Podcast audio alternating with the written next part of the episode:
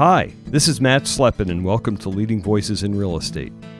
Today's interview is with Cedric Bobo, the co founder of Project Destined, which is a nonprofit educational program that uses real real estate deals and real investment in those deals to teach and empower young people in underserved communities financial literacy and business skills and to bring them to the other side of the table from observer to participant in the revitalization and development of their neighborhoods.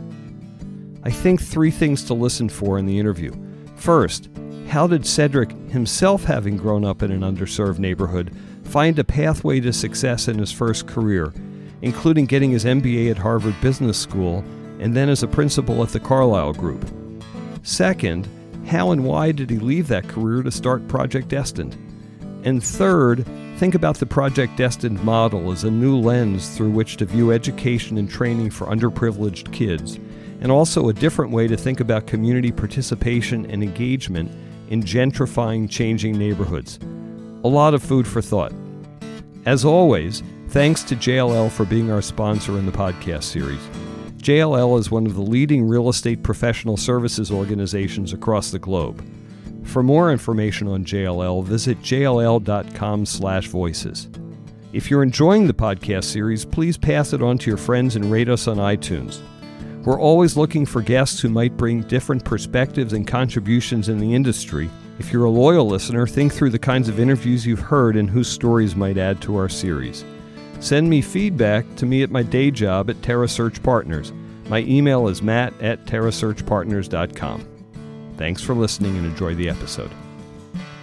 So, Cedric, it, first of all, I'm in your kitchen in a townhouse in, in, in DuPont Circle, where I'm staying in an Airbnb a block from here. This is my old neighborhood. Welcome home. Thank you. I, I love where we are, but give me the headline of what Project Destined is, what it's about, what it means. Yeah why you left private equity to do this, if that's yep. the case, and just kind of give a sense of why we're talking today. Yeah, I mean, Project Destined is ultimately about transformation. I mean, we wanted to teach folks in their neighborhood how to be part of the transformation. We didn't want folks to be left behind.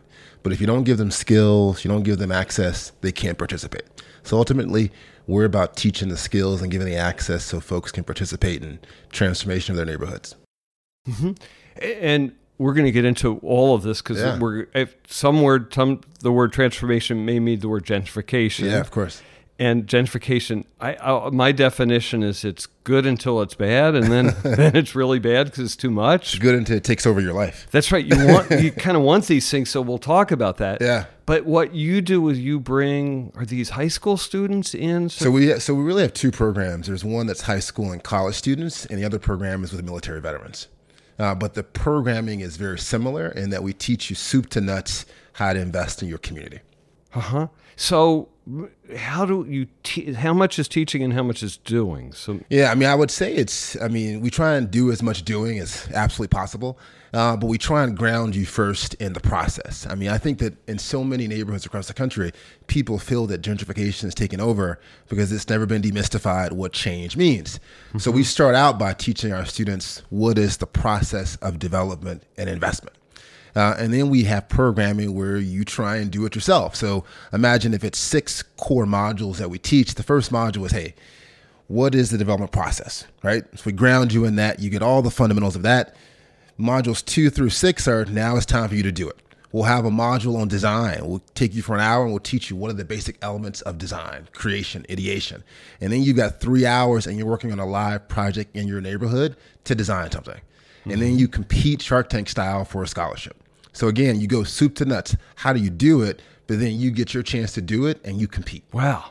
Wow. And and you're doing this both with students, both college and high school, and then with military. That's exactly right. Yeah. What what's we'll, we'll, come back to that. What's the organization? This, this is a nonprofit. You yeah. run the nonprofit. You go to work every day. Mm. Like so, it's it uh, like? so it's really there's two different sort of elements to what we do. The first is highly engaged training, apprenticeship style training. Yeah. Every student goes through that program, whether you're a veteran or you're a student. The other piece to it is my partner and I are investors. We like invest in capital. So the other side, of the piece is a is a for profit business, and all we do is look at things to invest in. We integrate the two by all of the all of the students that we teach, they go through real investments and learning how to invest in their own neighborhood. Does that make sense? It does make sense, but it's complicated. And through the hour, we're going to unpack course, this and also figure out how you got to doing this in your place. Hmm. But of the investments, are you also investing on your own outside? You do real estate investments generally, and this is a hmm. piece of where you put real estate Yeah, so my partner and I invest generally, whether it's developments or acquisitions. We're out in the marketplace actively working to invest. The mm-hmm. connection point for us is that we bring it all home by taking our students through real deals. I almost compare it to if you're going to learn how to play soccer, you'd rather learn from a former soccer player or a current soccer player than you would for someone who just talks about playing soccer. And so we mm-hmm. try and involve our students in real deals because that makes it real to them because it is, and they mm-hmm. get a chance to be of some part of some change. Mm-hmm. And is there a headquarters for Project Destined and a staff and a team? And, yeah. So my partner and I are based here in DC. The rest of our staff are in New York, and uh-huh. then the program moves around the country. So we're in seven cities today. Um, the our core program is in Atlanta and the Bronx currently. You know, partners include Brookfield and Cortland Partners in those markets. Um, and then we do smaller format programs in other cities, whether it's Oakland, whether it's soon to be LA, soon to be London, et cetera. Okay, so we're going to get into this, but our podcast is about hearing people's stories and how they got to the place they got. And then we'll talk about this, but I want to put a pin in all the questions about Project Destined and make it real in terms of the work that you're doing. But how, where did you grow up and how did you get to real estate? There's a pathway there, but talk about Yeah, that. no. So I'm born in a small town in Mississippi, about ten thousand folks, called Sardis. Uh, but then really grew up in Memphis, Tennessee. My mom moved there when I was probably five or six years old, and I always had this fascination with business, simply because my mom would often take me to work with her, and I fell in love with FedEx when it was a young company. It was super dynamic in my hometown, Memphis. Uh, and I always liked being around folks who are working towards a goal. So I fell in love with business. I then studied engineering uh, and got really lucky and spent a year abroad at Oxford where I played rugby with a bunch of folks who were doing investment banking. So I came back, spent a summer at Salomon Brothers, and got the bug uh, for investment banking and then private equity. Um, and then spent 20 years sort of doing that, investment banking first and then private equity later. Uh, but I always loved this idea of investing in transformation. So the idea that, you know, I would go and invest in a railroad or a shipping company, but it was always invest to transform or to impact, and then you'd reap some rewards. And I did that for 20 years, and I just, I mean, I, I loved it, but I always had this entrepreneurial bug inside of me. Uh, and so, again, love what I was doing but saw a unique opportunity to try and really merge the part of me that loved social impact and the part of me that loved investing. And that's what I'm doing now. And if you think about it, invest for transformation is what private equity does. It's a nice way to put it because sometimes it's a, it's a tough business. Of course. Did it start in real estate for you? And at Salomon Brothers, that was more investment banking, Yeah. not private equity. So Salomon Brothers was all traditional investment banking, but it was investment banking for private equity firms. So I, my clients were private equity firms. You were basically finding things for them to invest in. Right. the I got the bug then. Um, came finish finished school and came back to a firm called DLJ and spent two years doing again investment banking, but focused on the um, the media and entertainment side. Uh, but all the while focused on getting into private equity. So I finished my two years at DLJ, which is sort of your normal analyst program, and then I went to went to Silicon Valley and worked for two years at a at a middle market private equity firm. And that was my first time investing money, and it was great. It's fascinating. And what was middle market private equity in Silicon Valley? Is that not venture capital? It's No, so we were we were based in the home of venture capitalists, but we were a middle market firm, really investing in more mature businesses. So lots of my investments were in the middle of the country. Uh, we just happened to be based in in Silicon Valley.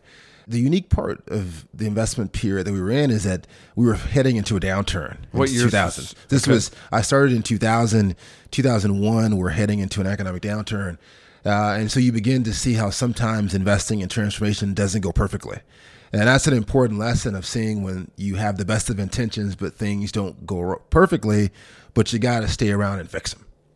And so I spent two years doing that, really investing, transforming, fixing a lot, but then trying to reap rewards. And then I went to business school, And where was college? University of Tennessee, Okay. And Yeah. where was business school? Harvard Business School. Okay, good for you.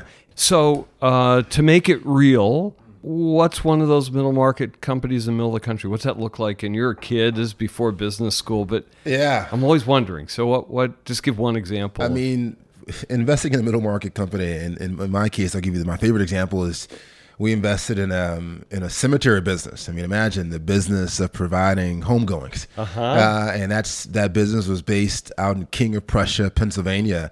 So was it's me. there. You were there, so that's me going out almost every week to King of Prussia from San Francisco, and you're working hand in hand with the management team, trying to do the best they can in a very tough economy. Uh, so you're trying to both preserve jobs, but also execute a business plan uh, and return capital to the pension funds that invest behind you.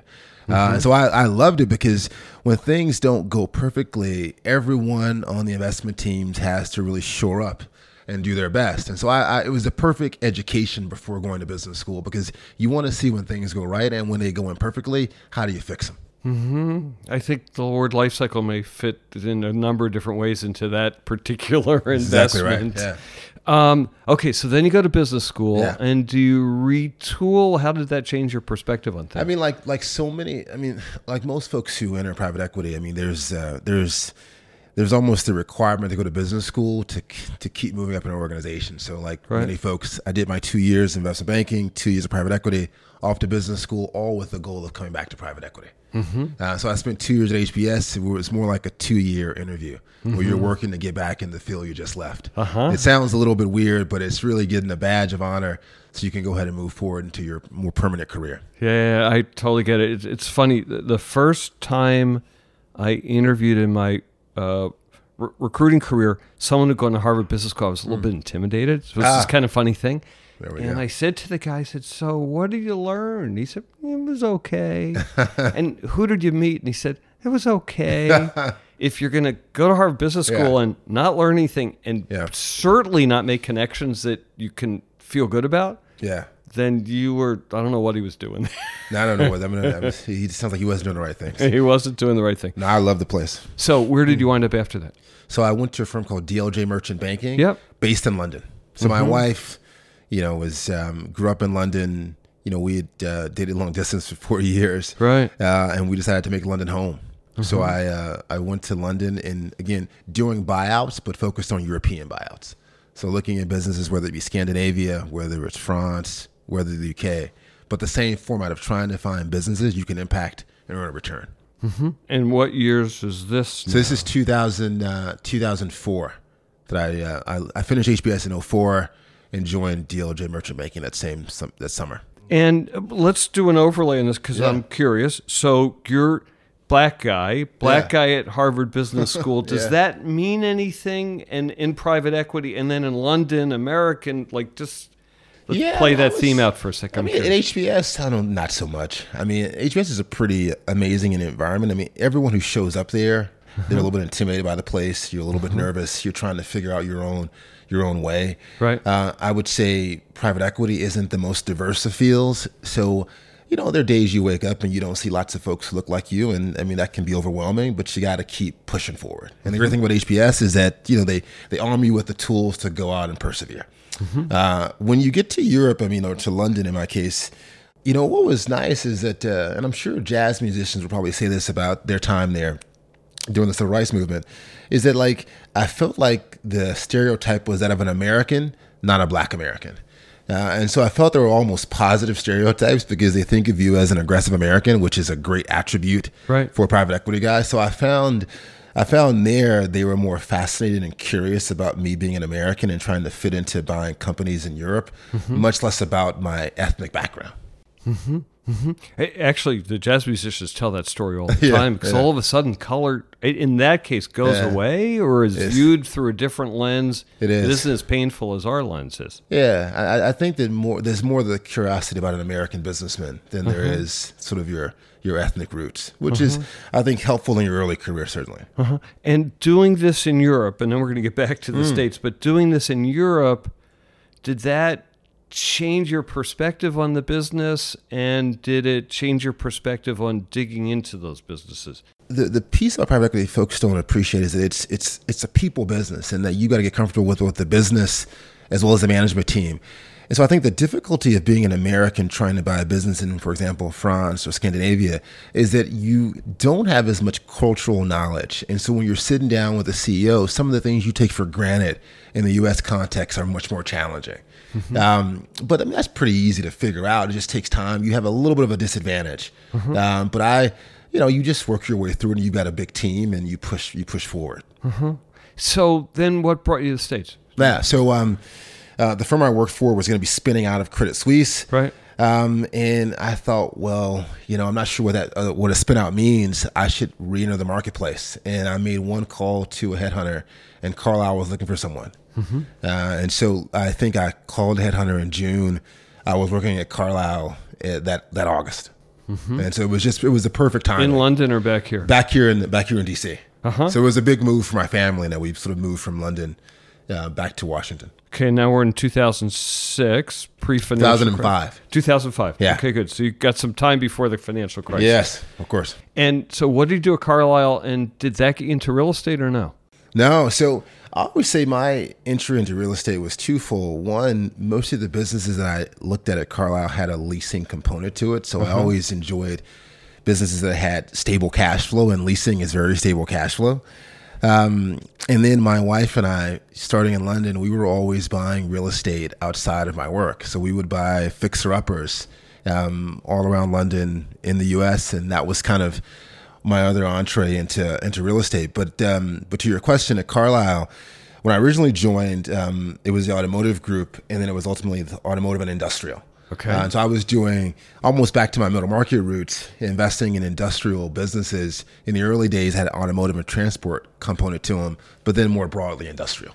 So, how kind of talk about your career path through Carlyle? Yeah.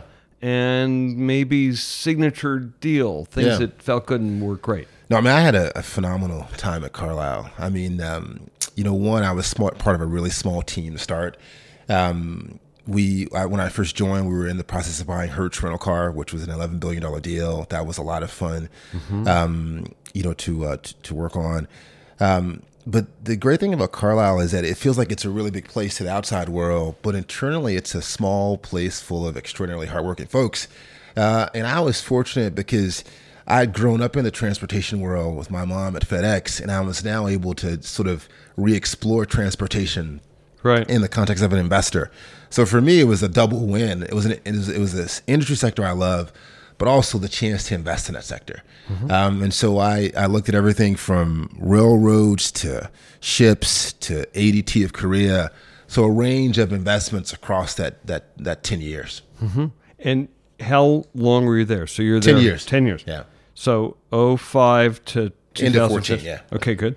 And so was Fed? It was Hertz a like kind of a signature deal for you? Well, I, I joined. I mean, I joined Hertz when it was already in process, so I don't. I've never considered Hertz sort of my deal. Like my the signature deal for me was I, I always love transportation. Uh-huh. I mean, uh-huh. it's just like where my heart is. Right. Um, and so the signature deal for me was Genesee, Wyoming. I mean, this is a short line railroad, and most folks have no idea what short line railroads are, but it's the ultimate real estate play in the sense of, you know, lots of companies, lots of entrepreneurs um, have tried to look at the rail sector. Most folks focus on the, the class one railroads, mm-hmm. uh, but there are these amazing railroads, class two and three, which are literally like, in some cases, 10 mile spurs or 100 mile spurs that are all across the country that transport goods.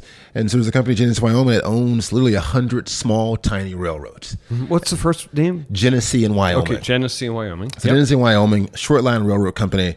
Um, phenomenal CEO, Jack Hellmann, who's still a dear friend. Uh, and having interest in transportation, I had been tracking Genesee, Wyoming for five or six years. Um, met Jack as they were preparing to bid on a company called RailAmerica. Um, and we persuaded Jack to let us invest in that transformation. So again, it's number one buys, number two, we got a chance to invest in that transportation. And the reason why I say it's my signature deal is because you know, that's the deal where there hadn't been many real estate investments by, excuse me, railroad investments by private equity firms. And we got a chance to do one of the 1st mm-hmm. uh, and it was amazing to be one of the first, but also to be super successful almost immediately out of the gate. And so you invest. How much of your investing is the capital to make that deal work with their acquisition, and then how much is being their advisor through the life cycle of your investment and helping them bring a different approach to the business? Well, I would say in this case, it was, you know, we were more critically capital providers, but we provided capital that was tough to get, right? So they're trying to go out and make a transformative acquisition. Number one buys number two. It's going to really sort of become a $6 billion company. Uh, and that's unheard of in the short line rail sector. And so I think we were there at an incredible time for for the company, but also provided a unique piece of capital that could go from being 300 million or 800 million, depending on what they needed. We were really there to make sure the deal got done for them. Uh, and so that was one where I think we did an amazing job for the company, but also for the sector and helping it transform. It's interesting when I think about companies doing this. I know private equity and Carlyle is a great capital partner mm. for real estate guys who do value add acquisitions. Yes. Right? This is the story, and, and Carlyle and other many other firms do that same thing. If I think of corporate private equity, which I mm. don't understand so well, mm. Um, I think both of providing capital, but then I think of providing sophistication or a different way to look at it. Yes. And there's cynical views of this, which is, hey, we're going to just split it up and financial engineer it away. That's the negative side of this. Or we're going to bring a different kind of knowledge to help you get to that next level of wisdom and execution that's also different. Yes. I don't know if you had both sides in the I mean, that you I mean, I think you look at. I mean, I, I think what you try and do is find good companies that have good cash flow characteristics, Mm-hmm. and as a private equity firm, you're trying to get them from A to B and providing whatever tools are most applicable. Mm-hmm. Uh, in large private equity, I find that in many ways you're trying to improve the quality of the capital structure Mm-hmm. and probably bring in some new management muscle. Uh, in middle market private equity, in most cases, you're bringing all those things and more. And that they've probably got a great senior management team. They probably are missing a few pieces in the middle, mm-hmm. and also there may be some there may be some cultural elements that you try and add to the business, which is mm-hmm. maybe more discipline around how they manage capital mm-hmm. and how they manage the team, and just generally kind of making them more rigorous in the analysis phase. and so you end up leaving in 14. Yeah. you hadn't touched real estate Hmm. Yet, I think. Maybe some of your deals had little aspects of real estate. But talk about kind of leaving the private equity world and then this new adventure, and maybe there's Hmm. multiple new adventures Yeah. concurrently. I mean, I, I always had a love of real estate. I mean, so much of my private equity career was I wanted to have a good, in some ways, safe career to take care of my family. Um, I felt like after 10 years, I had preserved enough wealth to be able to take care of my family. And I wanted a new adventure, frankly, that was perfectly aligned with how I wanted to spend the next 40 years of my life. And I wanted to begin setting that up. Um, and so, you know, Project Destined came along. I mean, part of the inspiration was seeing a movie, but the other piece is that real estate was a tremendous passion, but also impact was a was a serious passion.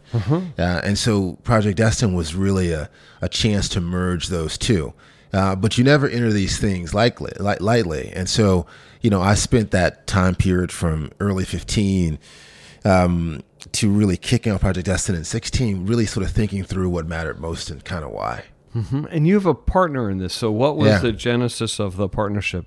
Yeah. So work? my so my, my partner Fred Green, who's um, a developer here in DC, you know, when I when I when I when I first left Carlyle, you know, I started trying to buy a few buildings in Baltimore. I mean, because you live in DC, Baltimore is right around the right around the corner, and there's lots of real estate that needs development in the city. And so we looked at a project in Baltimore as an amazing sort of building that needed some refurbishment, uh, and we got pretty far along, but then it didn't work out. Um, but luckily, as I as I got into the deal, we had a friend in common introduced us, and Fred and I spent two months trying to buy this building in Baltimore. And I always say what I most admired about Fred was one, he was obviously an astute real estate guy, but two is the way he, I mean, the way he walked the seller through the process in which we weren't going to move forward made the guy want to do more deals with us. And so we continued to sort of see more deal flow because we separated in a way that sort of built our credibility in the Baltimore marketplace. Uh, and so, uh, so we met through a deal in Baltimore.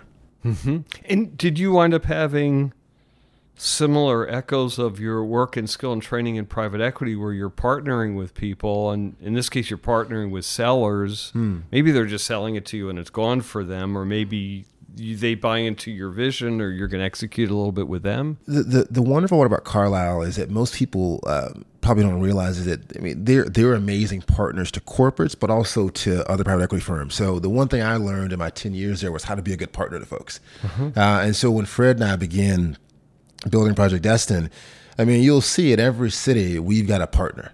Um, mm-hmm. The partner in a certain case may be Brookfield, which is a large, obviously very large developer, you know, across the globe. Uh, it may be Cortland Partners, a large developer in Atlanta. Every single city, there's some partner that we enter the city with because it brings us immediate credibility. It also helps us build other critical foundations, so we know the best construction firms, the property managers, et cetera, to be able to execute well in the city. Mm-hmm, mm-hmm. Okay, so talk about Fred and you are now thinking of a nonprofit, is there you're forming a real estate company and a nonprofit yeah. together and Yeah, so uh, in 2016 I saw this movie about Detroit. I hadn't been to Detroit in probably seven years. Right. I see this movie about a young boy in Detroit who could have gone two paths, uh, and he describes one path where he becomes a architect in Detroit. Uh, and so I was really inspired. I go to Detroit a few weeks later, uh, and I was really moved. And I was moved because of some of the same elements you see in DC and Memphis and lots of uh-huh. towns around the country, in that there's a population of folks who had seen the worst of times in Detroit. They'd seen the bankruptcy, they'd seen all the corruption. Now that the city was beginning to transform with lots of capital from Dan Gilbert and others, they didn't know how to become a part of that change. Uh, and it was it was it was moving because I thought that Fred and I may have a skill set that could actually create create opportunity for them, but also could meld their interests with developers. Uh, and so we created this training program where we said, you know, gentrification is when it feels like something is taking over your life and not including you. There are many mm-hmm. definitions, but that's my definition of it: mm-hmm. is that mm-hmm. you feel like the city that you've been a big part of is now changing, and there's no place for you to be able. You're to left contribute. out. You're going to be gone. You're completely left out, and part of that is just demystification and education, which is that you just don't know, you don't understand the development process and the resources needed to contribute to it.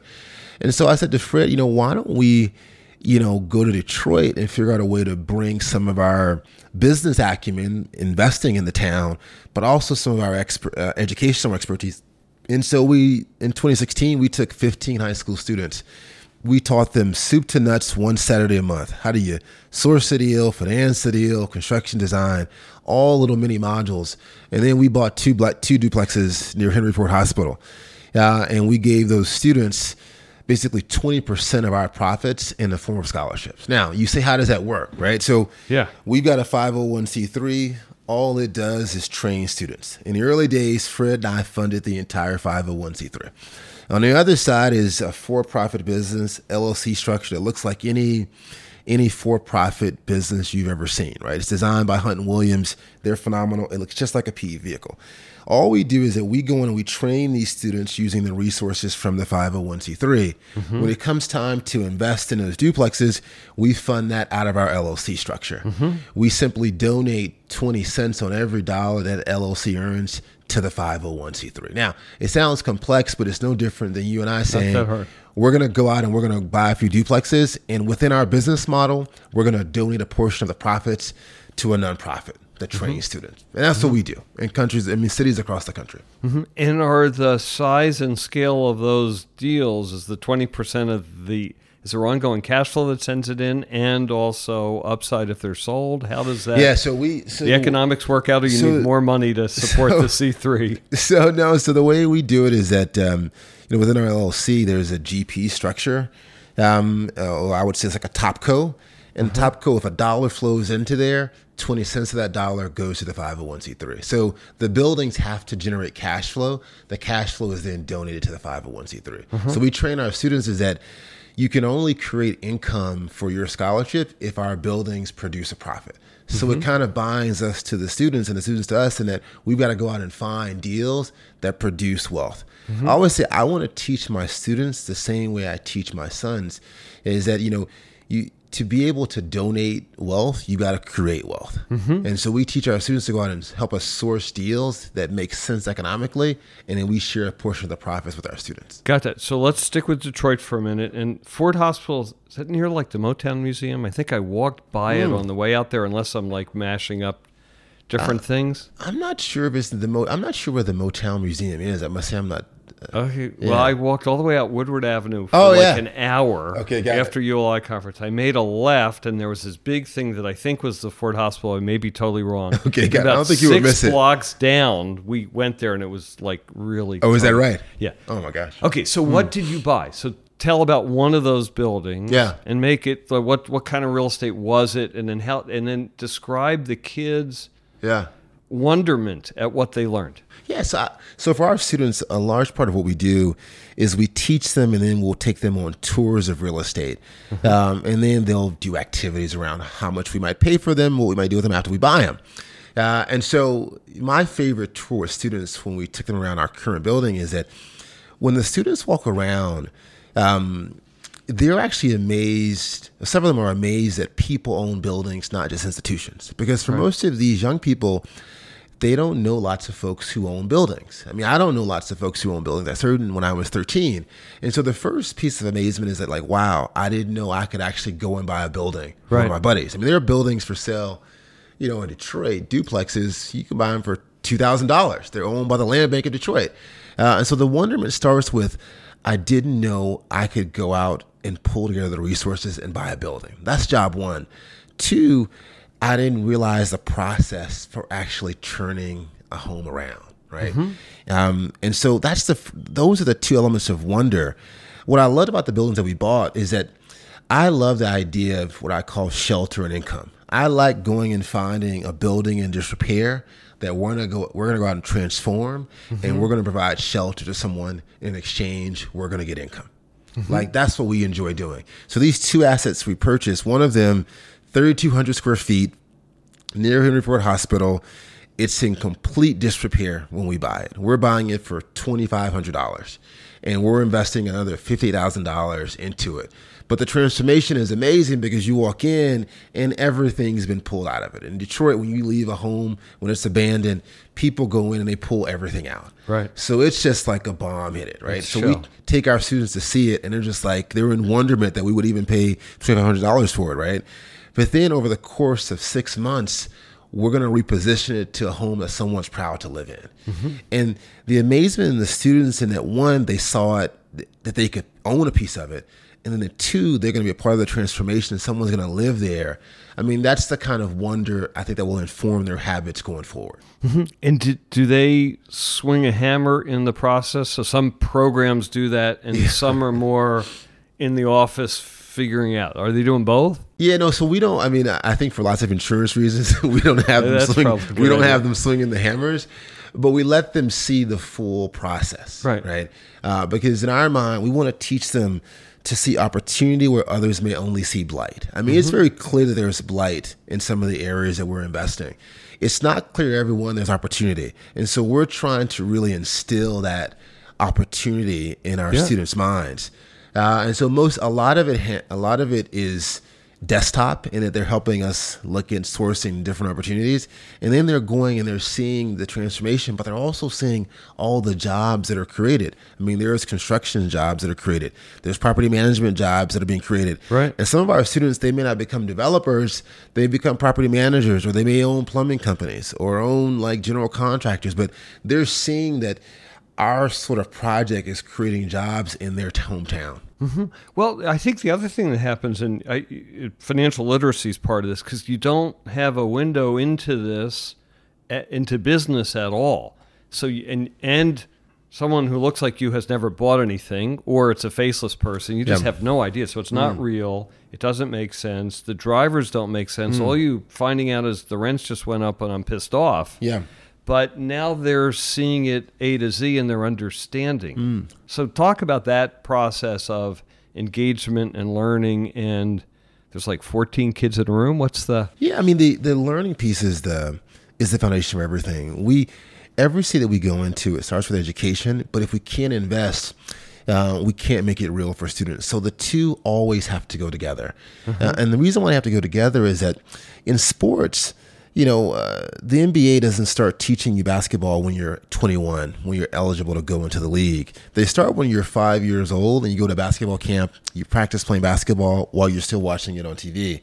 So, in many ways, we're trying to get the students early, teaching them the foundations of, to use your term, financial literacy uh, or apprenticeship style training while they still have decisions to make about their careers.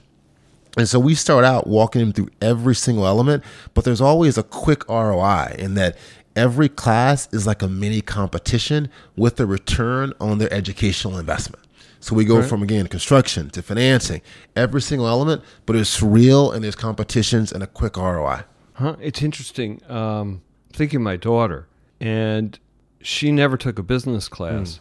But she was at our dinner table, yeah, right. And these, and so in our dinner table and in the car, yeah, listening to conversations about business and real estate, yes, for 21 years before she actually decided she might have any interest in that. Of course. But these kids don't have any of that conversation, so their orientation is from way, way outside the stadium. Yeah, I mean, I think we take, I think families like ours take for granted the amount of informal education that our kids get at dinner tables, and cars, on the way to school. What we try and do with our students is that if we teach them the fundamentals and then we're able to do the second piece we haven't talked about, bring in practitioners, right? So now if I bring in Brookfield to a session, they're not talking to the kids like babies about real estate. They're saying, you know what, what is NOI? Okay, I got it. So what is a cap rate?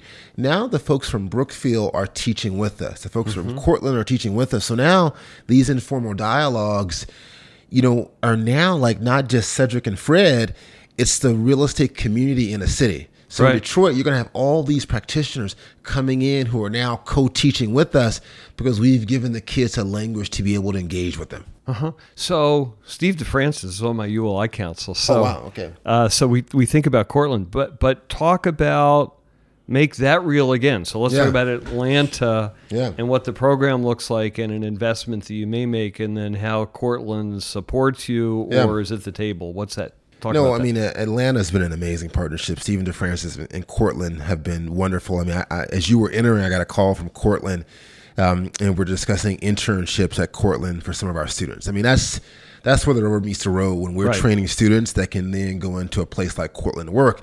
You know, but it started, you know, with um, our Bronx launch and. Um, Stephen wasn't able to attend, so he could sort of see it live in the Bronx. But we continued the dialogue, and in June, we met Stephen at their offices in Atlanta. And by October, we had 60 students in Atlanta who were part of our, our launch. Uh, and so Cortland is an amazing firm. They've got broad tentacles around the country, but Atlanta is their home. Right. And so we're taking 60 students, uh, high school and college, so everything from Morehouse, Spelman, Georgia Tech, Georgia State, um, and five high schools across Atlanta. And they're going through our curriculum but we're also co-investing in a deal with Cortland um, at the Battery in Atlanta near Atlanta Braves Stadium. So that's amazing for Atlanta students.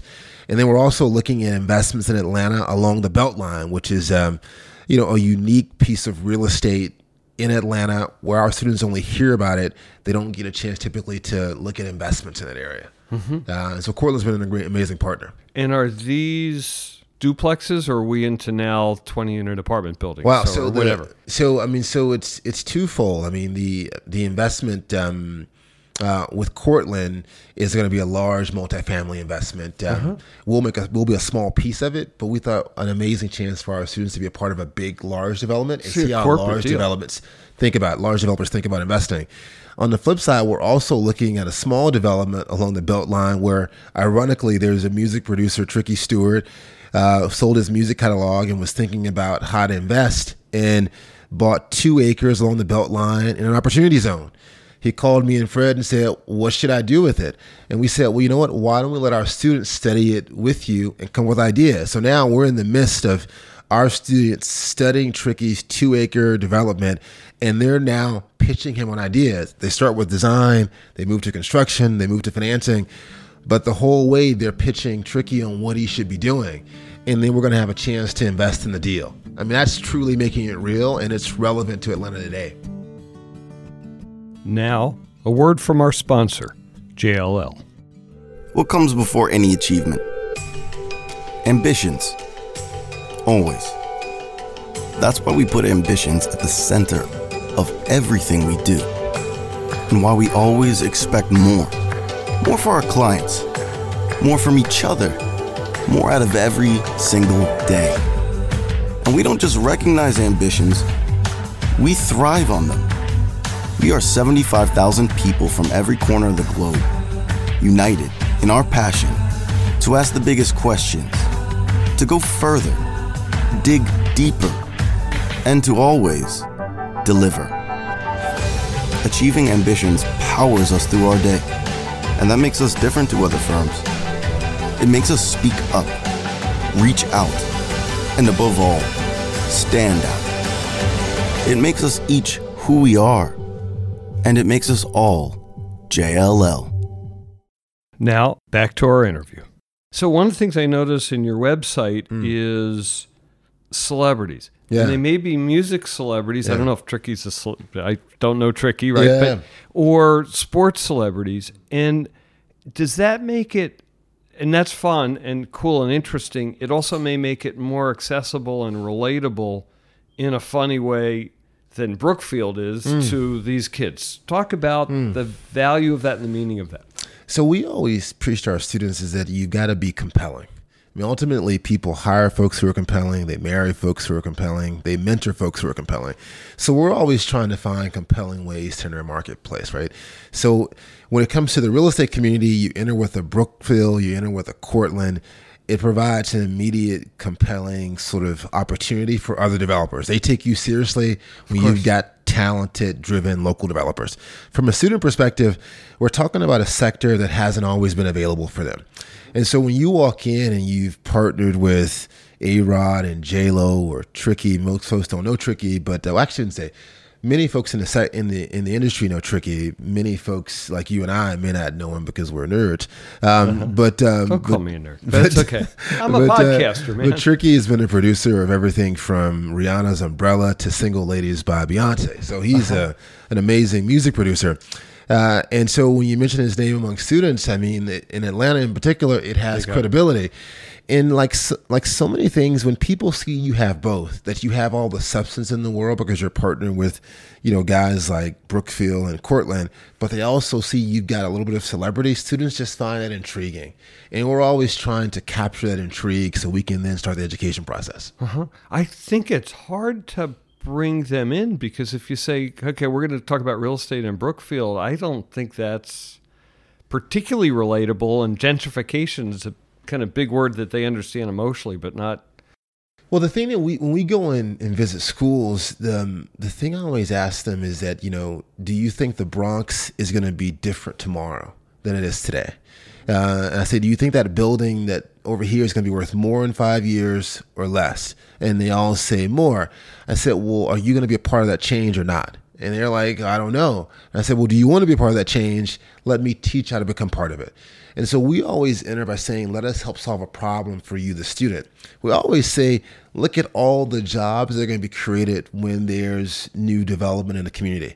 And we don't want you to be left behind. So mm-hmm. let us actually at least mm-hmm. get you familiar with what's happening so you mm-hmm. can make a better choice.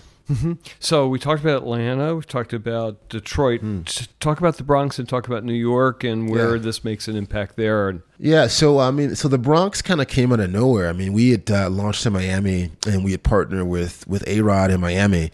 Uh, and at the end of the of the weekend, you know, Alex and Jen said, "Well, have you ever thought about the Bronx?" And Fred and I were like, "Well, we hadn't because we haven't spent that much time. We we know New York very well, but not the Bronx very well."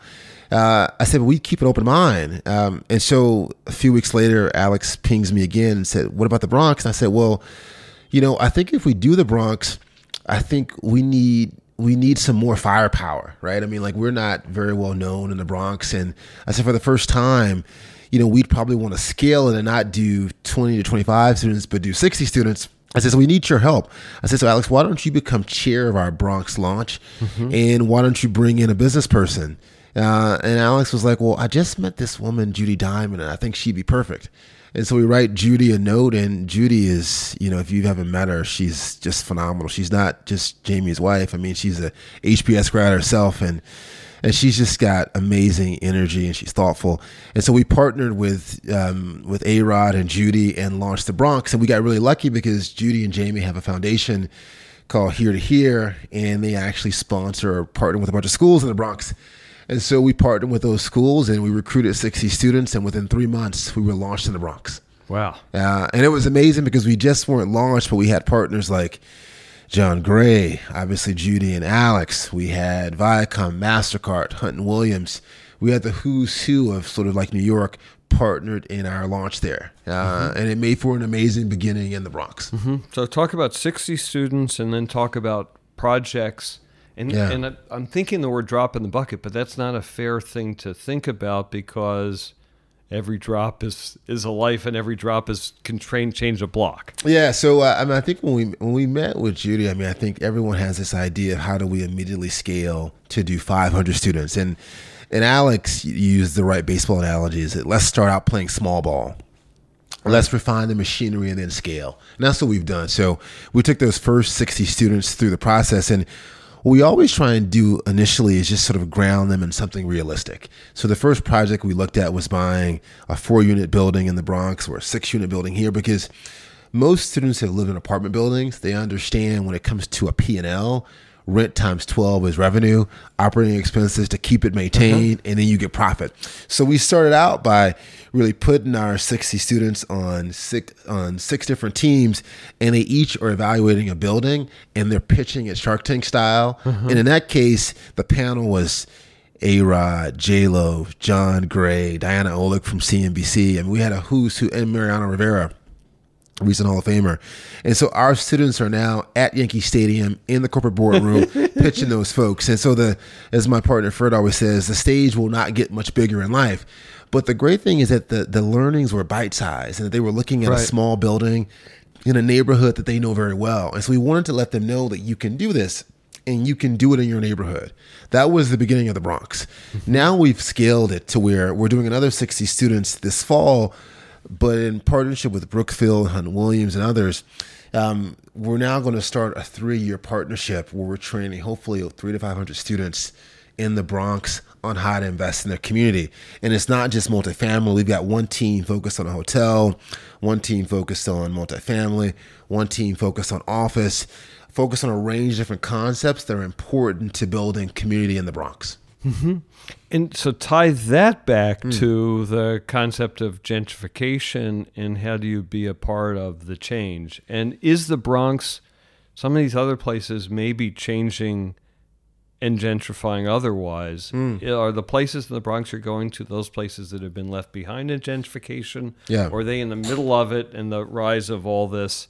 and therefore got to do it. Yeah, I, well, I think I mean Brooklyn is the example that's probably used in New York that's yeah, actually pretty far gone in terms of development.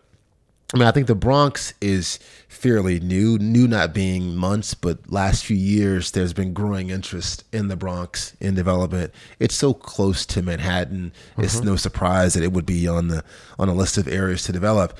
Uh, and so I think we're still early in the Bronx. Um, Brookfield is going to be investing in 1,300 housing units in an area called Mott Haven. And we thought, what better opportunity? Because if you bring 1,300 units, you've started to to invest, but you've also got to build community. And so what we're teaching our students to do is that there's new multifamily housing coming. But think about it. To build a neighborhood, to build community, you need the restaurants, the coffee shops that really reflects Bronx culture to be available. So our students are sitting there thinking about, wow, 2,000 families could be coming to the Bronx or coming to Mott Haven from other areas of the Bronx. We're now training our students to use opportunity zone legislation really to think about new businesses that could benefit from that new population. Mm-hmm. And so all of our teams are developing many business plans for things that could actually really take advantage of this new interest and excitement in the Bronx. Mm-hmm. And make some of the strokes. It's a good. It's a question my daughter asks me all the time, which is as it gentrifies, Dad, you want a four dollar cup of coffee. In fact, if it's four dollars, it probably tastes better than a two dollar fifty cup of coffee. But the residents of that neighborhood want a dollar and a quarter cup mm. of coffee. So, mm. do the businesses that come to the neighborhoods affect the people who are coming in? How do they affect people coming in equal to the people who are still there? Well, we take a different view in this, in that um, the worst thing for a young person in Mott Haven today is to feel as though the neighborhood is leaving them behind. Right. And they don't have a say. The best thing is to see new buildings, new structures that reflect their community and their culture where they have a say. Uh-huh. And so we try and ground them first in the education and demystifying what's happening. Right. And then to help them build careers, get jobs, um, and build businesses that can really capitalize on the new interest, right? Because you're going to have all kinds of new sources of demand coming in the neighborhood and there are going to be limits on stopping that, right?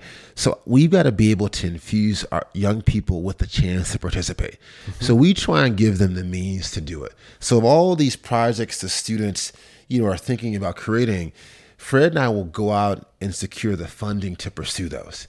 The whole idea is that they they're stimulated by our students, and then we're going to try and build bridge the gap to them being started. Mm-hmm. So that's the way we approach it, uh, mm-hmm. from in terms of how do we make sure that there is inclusion as these neighborhoods transform? Mm-hmm. And are you first creating the program in the neighborhood mm. or finding the deal? The deals come, mm. I'm guessing. So it's the infrastructure of yeah. the kids first, or which? So what in the case of the Bronx? I mean, it's unique one in that like that's so in, in many cases, Fred and I go in and we're making acquisitions and we may transform. In the case of the of Mott Haven, you know, I mean, there are going to be 1,300 apartment units. That entire corridor is going to experience a pretty big transformation, uh-huh. right? So we walk around and we sort of try and figure out, and we do it with our students, trying to figure out like, well, what's what's missing? So we present ideas to students like, well, you could have a gym here because you're going to have lots of new folks that care about fitness. You need restaurants, you need coffee shops. So we provide the impetus to the idea thematically, like gym, restaurant, multifamily, but our students take it forward and build a business plan. And in many cases, they may augment it or change it. But ultimately, the idea is theirs. We lay out what's missing when you have this population coming. They really push the business forward in terms of what's needed. Mm-hmm. So, this is the real estate as the wedge in there, but mm. then the ancillary change in the neighborhood are also places that your kids see opportunity to stay and be involved. Well, real I mean, real estate is real estate is the vehicle. Entrepreneurship is what's truly transformational, right? Mm-hmm. So we're trying to use real estate to inspire entrepreneurship, mm-hmm. and so we may say it's going to be a multifamily building you're going to develop, but then what's on the ground floor? Are you going to put a restaurant there, some form of retail that really reflects Bronx culture, right? right. But that also adds to the community and can actually be a be a sustainable business. Mm-hmm, mm-hmm. Um, what's next for Project Destined? So how does how does this grow? Where does it get to? Steady state? Any thoughts? Yeah, I mean, we want to be in markets across the country, uh, and so this summer we're discussing everything from London to Jackson, Mississippi. Uh, and so, but what's what's what's confirmed is we're going to be in LA this summer. We're doing Oakland this summer. Uh, so for us, it's going to all these markets where real estate, to use your word, is a wedge for entrepreneurship. Mm-hmm. Uh, and so we're excited by the opportunity we have to be in lots of markets across the country, some large, some small, but the same sort of focus on transformation. Mm-hmm. Have you worked with nonprofits?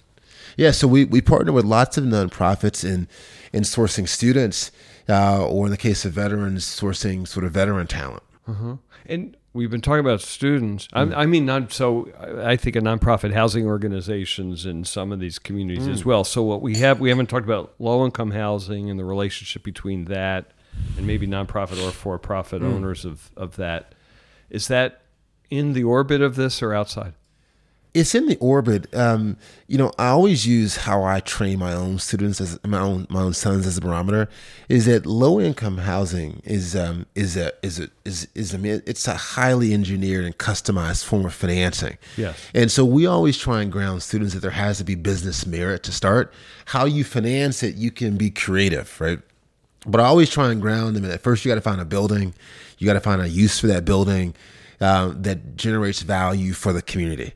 Now, if the community needs low income low income housing, there is a way to provide that and get some benefits around how you secure financing. But I never start out teaching students about low income housing and the tax credits and all that because it's super complicated and you can sometimes lose students' interest in trying to actually work them through understanding it. Also, it's not teaching them business economics. It's teaching them the economics of a subsidy thing, Yeah. which don't have the normal drivers of supply, demand, and return on investment. So it's maybe perverts what they might learn otherwise. It should sit alongside their learning basic business principles, which is your goal. Yeah, I, I want you to understand the real estate and the use for business, and then who your end customer is and how you source financing. But in the beginning, you gotta buy something for X and sell it for Y and earn a profit. And if you can't do that, it's not sustainable. Uh huh. Uh Um, what about this business aren't we talking about that's a headline that, that our listeners should know about? It's a, endlessly fascinating, but Yeah, I mean, I I think the the most important piece is that you know we never created this to be like this sort of goody two shoes organization that goes around making people just feel good. We did it because we thought there was a gap in the marketplace, mm-hmm. and that lots of folks, whether veterans or students, weren't participating in the transformation of their community. And they weren't doing it, one, because they didn't know what skills were relevant, and two, they didn't have access. And so for us, it's about skills and access, not just about non for not for profit impact. We got to start with skills and access. Mm-hmm. back up for a moment because there's a point we haven't discussed in here that you've mentioned several times because we, we're talking about kids and i have kids in my mind i don't have veterans in my mind so tell me how that affects veterans and how that fits your mission and what your programs are Yeah, so I mean, so the veterans. I mean, I mean, everything about Project Destined has happened quite organically. Uh, my wife and I were hoping, were hosting, ironically, a Harvard Business School dinner, uh, at mid dinner um, last year, and one of the guests was a was a, a, a sort of veteran from the Navy who was just accepted in HBS. And we were talking about all the insecurities you face in heading to business school, and you know, after investing that amount of money, what happens afterwards. And as the veteran was expressing some of his insecurities, so much of it was he needed business to be demystified so that he had a better shot at making HBS really work for them, work for him. And so what I've realized is that some of the same demystification that my urban scholars need, veterans need, veterans you know, um, they leave the military with these amazing skill sets. They sometimes don't understand how to morph those into something that adds value to J.P. Morgan or other businesses. And so I I um, I went to visit a set of veterans at HBS a few weeks later. I was like, wow, could what I do with students be relevant to you as a veteran? And hands down, everyone says, of course. And so we did a pilot last year and it was amazing. Our veterans absorb the materials in half the time because they're big on preparation. And the great thing is that they could immediately apply it. I mean, our students, even though we make it real for them, they may not be in the job marketplace for four or five years. A veteran can be out there using their VA loan to buy a four unit building tomorrow. And mm-hmm. so we just saw with veterans the mm-hmm. chance for them to immediately apply it. I mean, most people think of a VA loan is that I've got to go and buy a single family home to make sure my family has great shelter. Well, the same VA loan you can actually use to buy a duplex or a four unit building, and now you get shelter and income. So mm-hmm. we we're big believers that our veterans program over time may be twice the size of our student program because those veterans can immediately use it to buy a two unit building or four unit building and get shelter and income and go back to college from the three units they rent out. And so we're really excited about that program. Mm-hmm, mm-hmm. and you're describing what sounds like highly functional but want to be retrained veterans mm. have you dealt with veterans with ptsd in this same program We haven't. So we've only done a small pilot with 11 students. We're doing a much bigger pilot um, in Detroit with the support of Quicken Loans and the Detroit Pistons that'll launch in March. There, we're taking 30 veterans. Um, and I think that so many veterans, whether direct or indirect, um, have been impacted by T- PTSD. So I, I think that whenever you touch a veteran, you have a chance of impacting a community of folks who've who've suffered from it. Uh, and so our goal is to roll the program out nationally. And again, if you see our application, our application is eight questions. You know, we take all comers, and the focus is on again retooling so they can actually enter the marketplace. Mm-hmm. It's interesting. My sister runs a program in the Bay Area where she's training dogs mm. and matching dogs with veterans with PTSD. Mm. It's run by Tony LaRussa. Oh, a wow. sports person. Yeah, of course. But it, well, he runs the entire dog animal shelter. But this is a major program that's now getting some influence nationally. Hmm. But the veterans are feeling comfort and warmth from these dogs, Of course.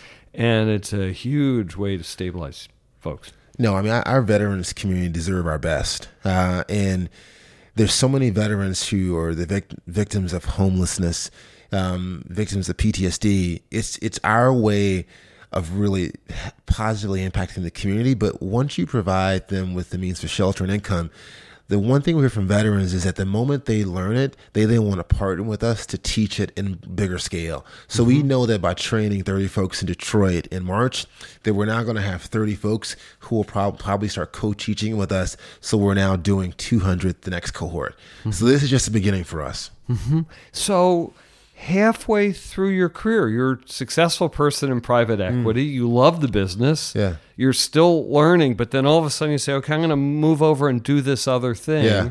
where I still get to invest, but I have a mission and a purpose that was missing before. Yeah. So, talk about finding that and how that's driving you and how that's changed your perspective on the world. Yeah, so I, I think even inside of Carlyle, even go back to DLJ. I mean, I was always I was always an entrepreneur. I think what many people don't sort of appreciate inside of a private equity firm, and I'm sure it's the same inside of law firms, other places, is that you at some point in your career you've got to be a bit of an entrepreneur and you've got to generate business as well as just kind of execute deals.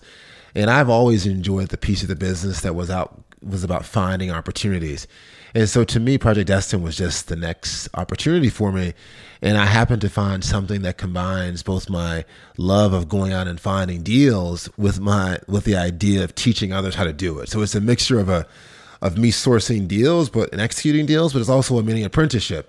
And so to me it was just the next big deal I sourced. Well, it's the next big deal, though. It's a different thing. So Mm-hmm. most people through their career need more and more. You know, there's a financial thing, and you said this earlier in, in the conversation, Yeah. where you got to a point where you said, "Okay, I think we're provided for, so now I can be free of that side of the equation, not." Yeah. Forever, I don't know what or your cir- circumstances, Yeah. but but that's a big leap. Most almost no one does that because when they get something, they see that there's a next goal for financially. So to step off that financial merry-go-round is a big challenge. Yeah, and I don't think I ever stepped off it. I mean, I, I think first, I mean, you have to look at your own personal circumstance. Like, I'm, you know, born in a town in Memphis, Tennessee, where, I mean, my gosh, my first paycheck at Carlyle was more than I probably expected to make most of my life. Uh, and so I've been extraordinarily fortunate having been grown grown up in a working class town where people work hard for a buck and um, and it's all about doing well and doing good. I think when I got to Carlyle, you know, I didn't, I, I never faced that fear of like, I, I think when you make it from my hometown of Sardis, Mississippi, and then you're at Carlyle and it's going well, I don't think you, I don't think I ever faced that fear of I can't figure out how to do it again. Mm-hmm. I think what I tried to figure out is like, how do I do it in a way, you know, where I can build the next Carlyle, not just be sort of a piece of the machinery. And so I've mm-hmm. always wanted to build something that provided the same kinds of careers that the founders of Carlyle did. And so for Fred and I, we're just on that process of trying to build something that has an investment piece to it, an education piece to it. But ultimately, we think it will be a big platform that provides lots of careers for others. Mm-hmm. It, it's an amazing program. I, it's just you're you're building a different thing. It's using all the skills that you mm. have. It's using a passion that is is custom made to who you are. So far so good. I mean, but every day I wake up and I, I would say the pressure is greater than I ever felt at Carlyle, um, because ultimately I think when you the closer you get to building something that reflects every ounce of who you are, the more nervous you are, and so there was no doubt in terms of is the transition the right one for me because my compass tells me it's the right one. The question is, can I live up to my expectations of myself in doing it? Uh-huh. And that pressure is real because you wake up and like you got to keep pushing the ball forward. And I have two sets of customers, right? Like I've got the customer, you know, the 18 year old at Spelman College who is wondering how to separate social justice and gentrification from investing. And is Project Destined doing it for her? Then I've got the Cortlands of the world who are saying, well, are you getting talent ready so they can actually work at a place like mine and add value? And so those two pressures are real, but like it's a welcome pressure. Mm-hmm. It's interesting. Uh, one of the questions I'm adding to my final two questions in podcast are insecurities. Mm. Because leaders feel, and you mm. just went there, so Oh, thank yeah, you. I mean, because leaders tell such a great story, Mm. and we don't know, you know, humanity is Yeah. about being insecure. Like, course, oh, can I really get this done? Yeah. So what what makes you nervous about Mm. this stuff, or where? And and you also described more pressure than you had at Carlyle, which I find fascinating. Yeah, I mean, so I mean, I I I gave this um, this speech at the at Harvard Business School. I said, you know, insecurity has been the most wonderful and relentless driver of my career. I mean, it's uh, I mean, I think when you when you grow up and you're raised by a single mom, you know, when you see her have great days and tough days, but you see the struggle, and then you get to college and you don't want to mess up because you don't have a safety net. Right. Uh, and then you get to Harvard Business School and you wonder, like, wow, has this all been worth it? How do I earn a return on this great degree? I think you always are faced with these insecurities, but the most wonderful thing about being at HBS is you realize that there are like 899 other people who are faced with the most amazing set of insecurities, but yet they look happy and accomplished and everything else. But you realize insecurities drive us all. And so I don't run from insecurities because I don't run from challenges. Uh, and I just know that it's a it's a necessary motivation sometimes. Um, but the point I make about like I think the more you the more you care, the more insecure you are, right? Look, Project Destined, we've got a chance to go out and build big business around investing in transforming communities. We also have a chance to build a big education business around, you know, training scholars and veterans, et cetera. The pressure is as I say that to you, I'm thinking about the 15 things I haven't done today to make sure I realize that dream. So I think I just wake up every morning thinking about the 10, the 15 things I haven't done to make mm-hmm. sure that becomes a reality. To also make sure I add value to Brookfield, to Cortland, to Hunton Williams, mm-hmm. to John Gray. I mean, I have all these folks who make a bet on us, and these are big brands that care about their brand, that care about our work. I've got to make sure I live up to sort of the commitments I make to them, and that's a big pressure, but one I like. You know, it's something you said this before, but I think this sounds like it's true, which is you could have done this quietly with stakes that could have lower stakes. Hmm. You raise the stakes by having these partners. Oh yeah, I love and that. And now you got to step up to Oh, yeah. that level. And when you bring in folks like that, you can't just kind of schlep around. This has to be the real thing. It has to, and and we we did that because you you want the Project Destined brand to mean something when that Spelman freshman shows up at Cortland to interview or shows up at any firm interview and they say, "Well, what's this Project Destined thing?" You want them to Google it and to actually see something that actually is meaningful. And if they see that Viacom's involved and Mastercard's involved and John Gray is involved, like, okay, wow. So what is that thing? So we put out i mean we put out lots of pr and press about the work because we want the brand to be meaningful and of value to students. Uh, and if they don't if the brand doesn't mean something to the outside world when a student shows up it doesn't help them get a job. And ultimately we're going to be measured by do we create better life outcomes for our scholars? If we don't do that we haven't won Totally true. So, last question.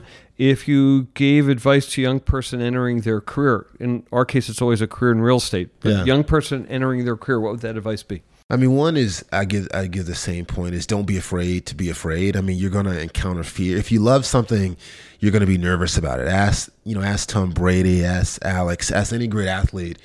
They'll always have butterflies, then they go perform. So my whole point is don't be afraid to be afraid, but you always gotta perform. You gotta execute. Um, and, and then, you know, in terms of pursuing your dreams, it's not always one step. I mean, I'm doing what I love, but there are five steps from Tennessee to Oxford to DLJ to Carlyle to to Project Destined. I mean, like this is my dream, but there are five steps along the way. I get closer and closer, uh, but I got to execute every step of the way. Thank you very much. Thank you. It's been a wonderful conversation. Thanks I for the time. love your kitchen. we will keep talking. Thanks so much. This episode of Leading Voices in Real Estate has been brought to you by JLL. The firm's in depth local market and global investor knowledge delivers the best in class solutions for clients, whether a sale, financing, repositioning, advisory, or recapitalization execution. Are you interested in how to make your ambition a reality? Learn more at jll.com/voices. That's jll.com/voices.